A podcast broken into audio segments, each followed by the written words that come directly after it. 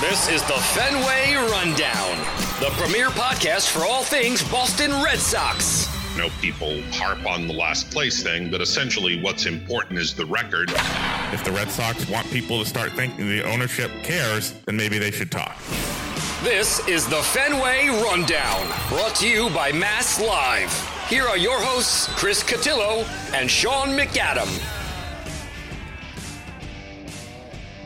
A Thursday episode of the Fenway Rundown and a mailbag episode as we're going to be taking your questions about the Red Sox as we do every couple weeks on the show. I'm Chris Cotillo. Sean McAdam is here with me. And uh, before we get to questions, Sean, we talked on Tuesday about how you know this was kind of a make or break, do or die series for the Red Sox. They come out with really two of their worst games of the year. Um, on Monday, as Chris said the other day on the podcast, Chris Smith, they laid an egg.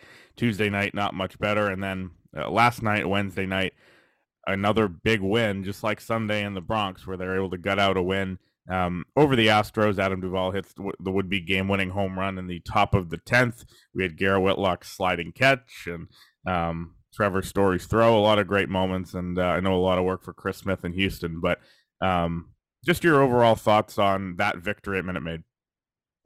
Yeah, I think it was as big as any win they've had all year. I mean, that sounds uh, hyperbolic a little bit at this point, but given that it would have, uh, you know, they would have failed to pick up the ground that they did in the standings because of losses uh, by both Toronto and Seattle in front of them, and just the optics uh, that would have taken place with a third straight loss in Houston, I think would have been devastating.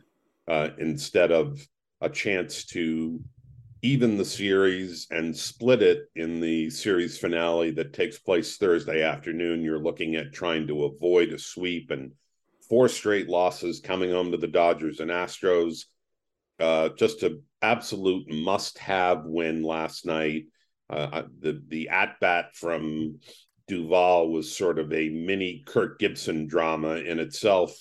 When you think back to the '88 World Series, and uh, what Duvall did. Obviously, his injury was not as uh, devastating as the knee injury that Gibson was dealing with at the time. But on the next pitch, after fouling a ball off his shin or ankle, uh, needing a good three or four minutes to gather himself and get over the pain, and then step in and line the next pitch he saw into the Crawford boxes for a three run homer in the top of the 10th.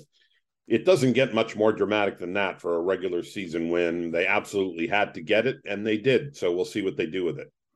Today, Brayan Bello on the mound. Uh, this should be going live probably right around when that game starts, and then they come home for a big series against the Dodgers. Mookie Betts return. Um, Ryan Brasier's big return as well. Kike Hernandez, JD Martinez won't be playing, and then obviously um, you have Justin Turner, Kenley Jansen, some of those guys playing against their former team.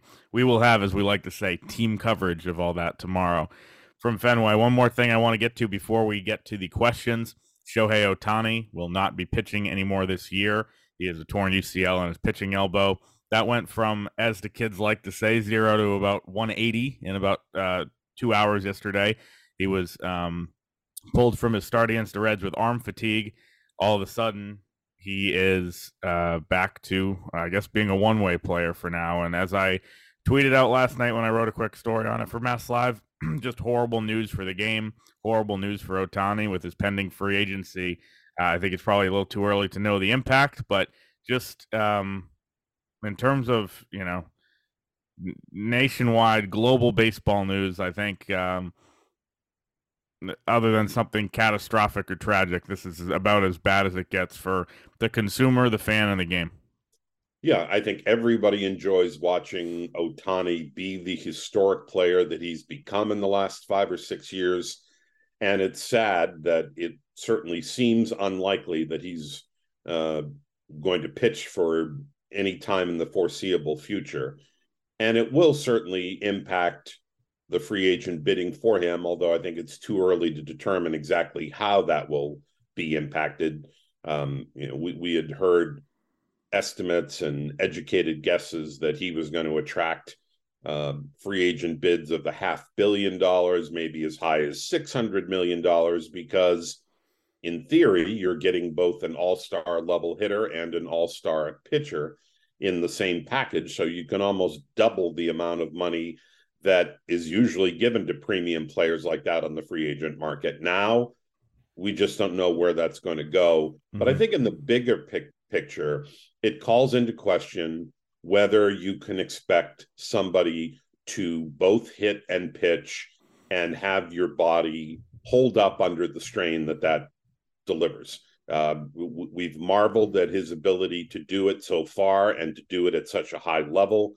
But maybe this is just another reminder that you can only push the human body so far in terms of what you demand of it physically in athletic competition. This this could be, and we're jumping the gun here because there's been no diagnosis on this.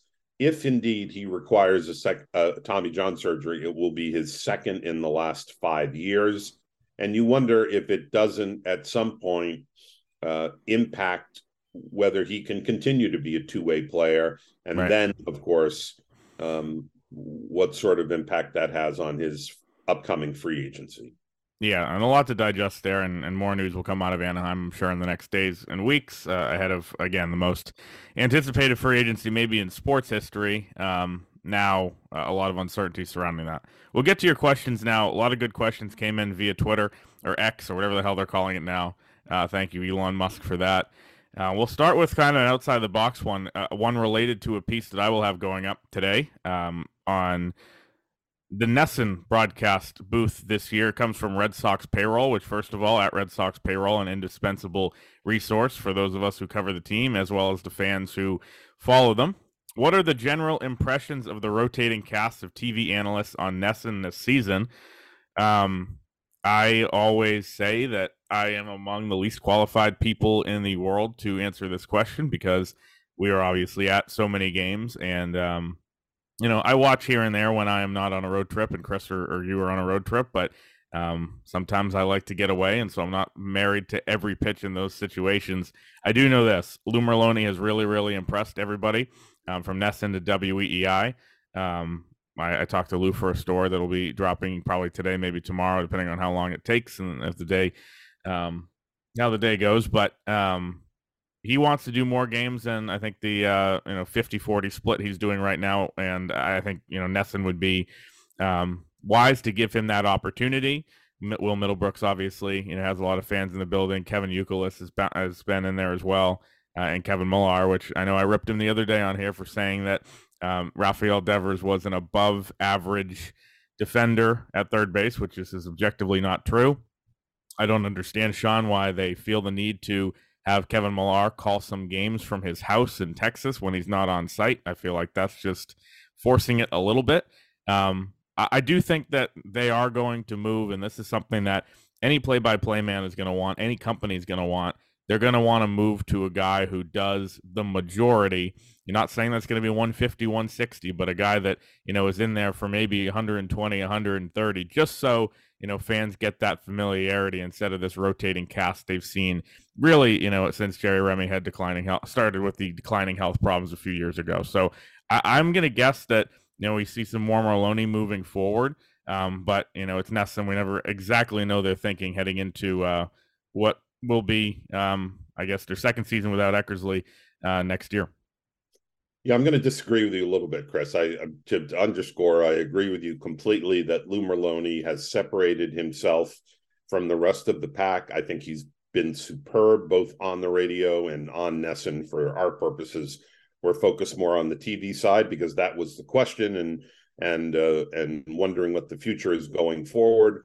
I think they would be wise to up Lou's uh, workload and have him do the most number of games. I think he brings a tremendous amount of insight uh, I think he is a, a, a student of the game. He obviously has played it um, at the highest level, has an understanding of what it takes, brings a player's perspective, but really keeps up with the game well across the sport and the industry. Uh, does his homework, talks to players. I think he's been terrific. I'm not sure, however, that you're correct when you say NESN would want one guy doing most of the games. Uh, it's my understanding that particularly uh, the last couple of years after the tragic passing of Jerry Remy and the retirement of Dennis Eckersley that they actually like the variety of having several different people in and out. They think it keeps the broadcasts or the telecasts fresh. Um, I, I, think it creates inconsistency, and you never know who's going to be on. Uh, and when you have somebody as good as Lou, I, I, think that he should get the majority of the reps. We'll we'll see what happens, but uh, you are and I are on the same page that I think he's established himself as the best of the bunch. And again, we will have uh, a story with Lou Merloni uh, on the site um, here, probably around the time this pod drops, or, or maybe Friday morning. Again, it's uh, we'll see how the see how the juices are flowing writing wise today. Uh, second question comes in from Adam Samroff. Is Trevor Story finally back? He's starting to hit the ball some, and the defense has been terrific at short. I mean, I as I think I've said before on here, like we shouldn't be shocked that he has been a slow starter at the plate this year because he was last year, right? The beginning of April or you know when the season started. At this point, you know, he has he's 11 for 52, hitting 212 with a 562 OPS. Really hasn't been any power. He has five doubles. Three of them were in one game. A couple of them fluky on on fielding. Um, you know, he struck out 20 times in those 52 at bats. It's not been pretty, you know, and it's now not like two or three games. It's 13. Um, but I think, and as I tweeted last night, like, and this might just be from watching Kike Hernandez and the rotating cast of characters at short all year. I think we undervalued how important Trevor Story was to this team, even though we knew it was important just because what he brings in the defensive side. I mean, the play last night, I know Smith wrote a, whole story on it and, and Cora's thoughts on it and all that type of stuff. Like, that play does not get made by you know a bunch of the guys, especially Kike Hernandez that you know happened earlier in the year. Um, and it's just the impact there has been very very smooth and he is truly elite over there and so that's why you know i think you look at baseball reference right now he's a in 13 games 0.3 war player despite having an ops of 560 obviously the ops is not going to stay that low so i've been impressed by the whole story at shortstop thing hitting wise it's been almost shocking how bad it is to see his at bats in washington and new york last week I mean, just a guy who looked completely lost. And again, this isn't five, six games in; it's at that point ten. Um, I do think that's going to pick up. The power is going to come. You know, this is a guy that in Colorado, I know it's a different animal out there, but 35 homers one year, 37 homers another. You know, last year he had 16 homers in 94 games. So you're going to see some pop at some point. I know the clock's ticking here, but just defensively, been very, very impressed.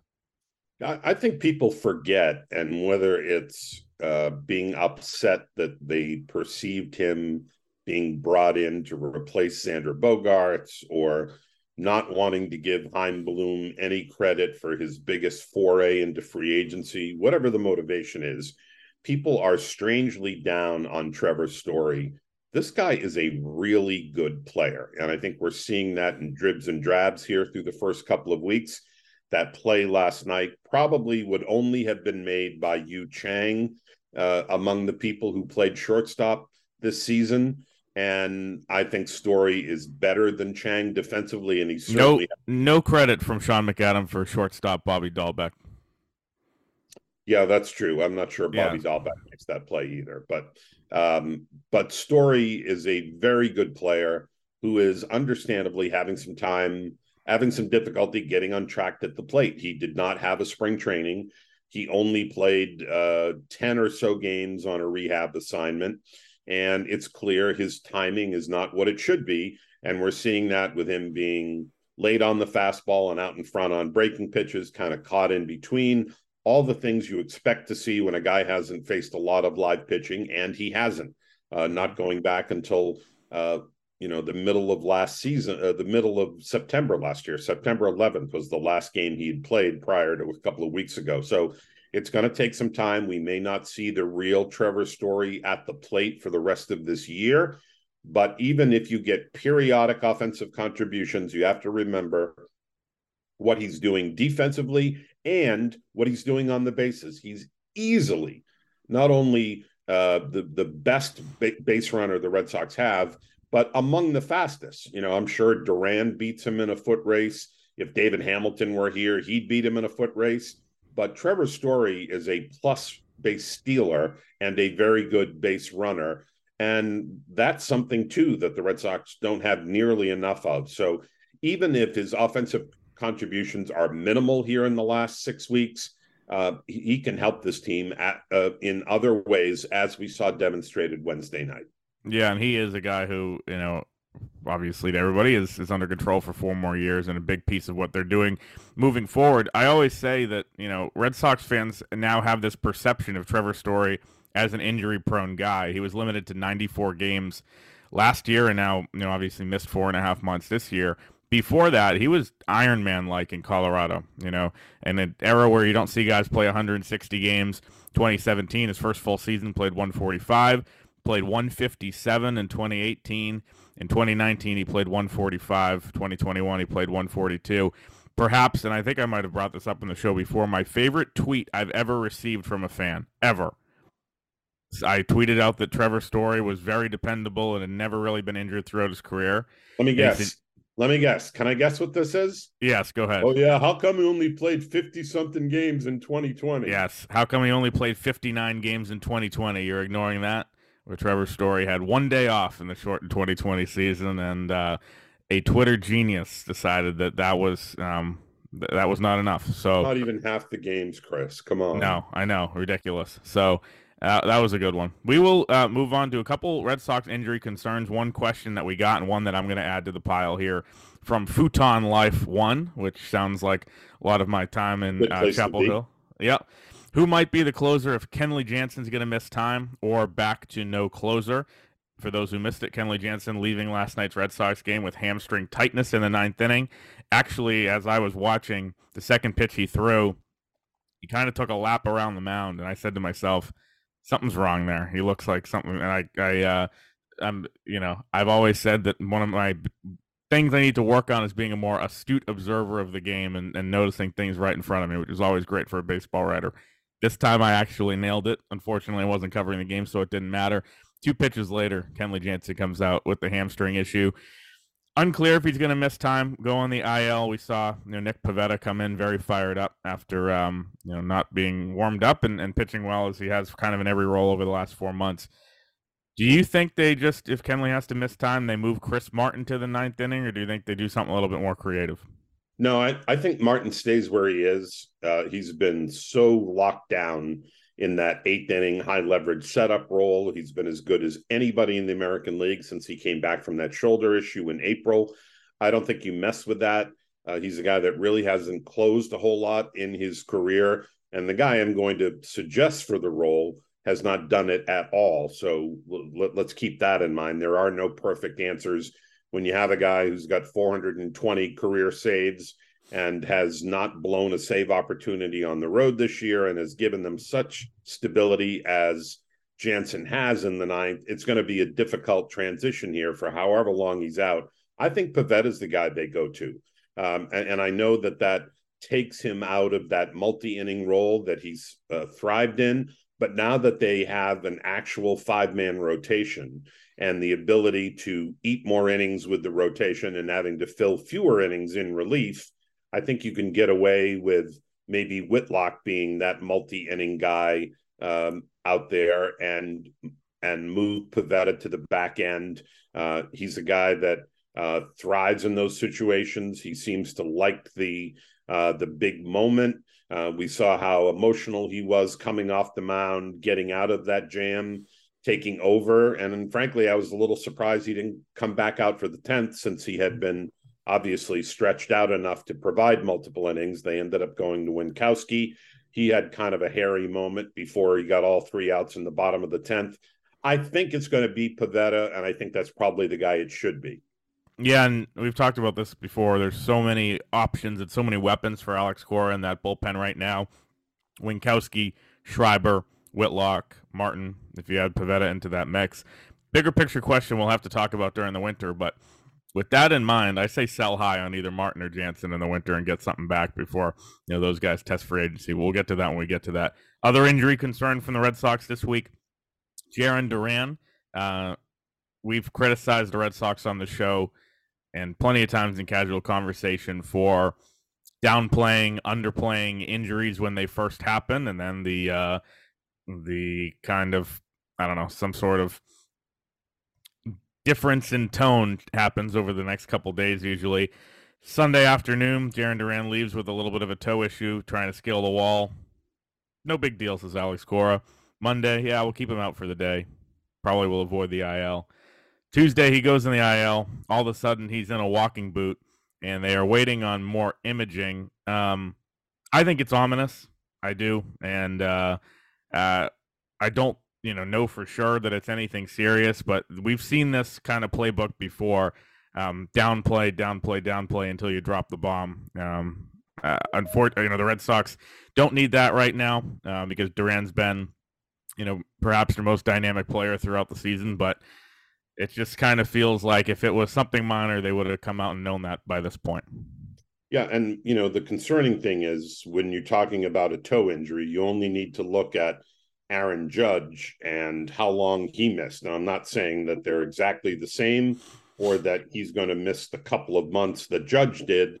Uh, but it is a reminder that this is unlikely to be, you know, just 10 days or 15 days on uh, on the IL and he's back and contributing by uh, the start of the next road trip. It could well be longer. And particularly when you start thinking about how Duran impacts the game, it, it obviously revolves around his speed and athleticism. And if all of a sudden he can't uh, put a lot of weight there, can't run, has to alter his running stride. Uh, that that's kind of ominous for what they could expect to get out of Jarren Duran here in the final month and a half. Last question we will get to today because there's a lot of questions uh, that were asked that we've talked about in mailbag episodes in the last couple weeks. Is Verdugo going to be on the roster? I think we both think he's dealt. Um, are they going to pursue a starting pitcher? Blake Snell, yes, we talked about that. Yamamoto, yes, we talked about that. Um, we'll just answer this question that we answer every time because it's always a moving target. From Jake Bale one two three. Um, confusing because it's at Jake Bale, but the username is Jack, so not really clear what's going on there. What does the future hold for Chaim Bloom after this year? Presuming they miss the playoffs this year, does it become a playoffs or bust ultimatum for Bloom in 24, or is it this offseason that they decide is fate? I'm still on team Chaim is safe uh, just because they're probably going to end up with a winning record in that emerging core. Um, but next year is going to be the make or break year, I think, for everybody associated. They're going to go in with their best chance of contending in a season since 2019, I would assume, unless something crazy happens with the roster. Um, remember 2019, they had defending champions and a lot of guys back, and since then, for four straight years, um, they have been oh if a few things break right they'll make the playoffs. I don't think that's the case next year. I think they're going to go into it you know clearly as one of the better teams in the american league. Um, and if they miss if they fall short of expectations i do think that'll be it for bloom. Um, but for now sean i do think he's safe. Yeah i agree with you. Um, we don't know the exact details of Chaim bloom's contract or its length. We were told in spring training that he is under contract past this season we're going to presume that he initially got a five year deal in some form or fashion, whether that was four years and an option or five guaranteed years. In any event, next year is year five, and it's time to produce the results. It's time to have a playoff team and one that is able to uh, sustain itself going forward. That's been a big part of Chaim Bloom's uh, MO here, talking about having the ability to contend for a World Series every year and next year is the year they take the big step or, or need to take the big, big step. I think they're going to spend fairly aggressively this winter on pitching and maybe some other areas. And I think the entire organization sees that uh, everything that's the, the foundation that's been laid here over the last four years is kind of culminating in a payoff season in 2024. We will have as I said, team coverage of the Red Sox and Dodgers on Friday at Fenway with Mookie Betts coming back and a lot of storylines uh, surrounding that. And then next week, you're in for a treat on the Fenway Rundown as Sean McAdam gets to ride solo as I take a vacation week. Um, Sean, not sure what your plans are for the pod, but we know, uh, as always, it will be absolutely pristine. Somehow I'll try to soldier on without you. Yep, and I'll be at the U.S. Open soldiering on without you. This has been the Fenway Rundown on a Thursday.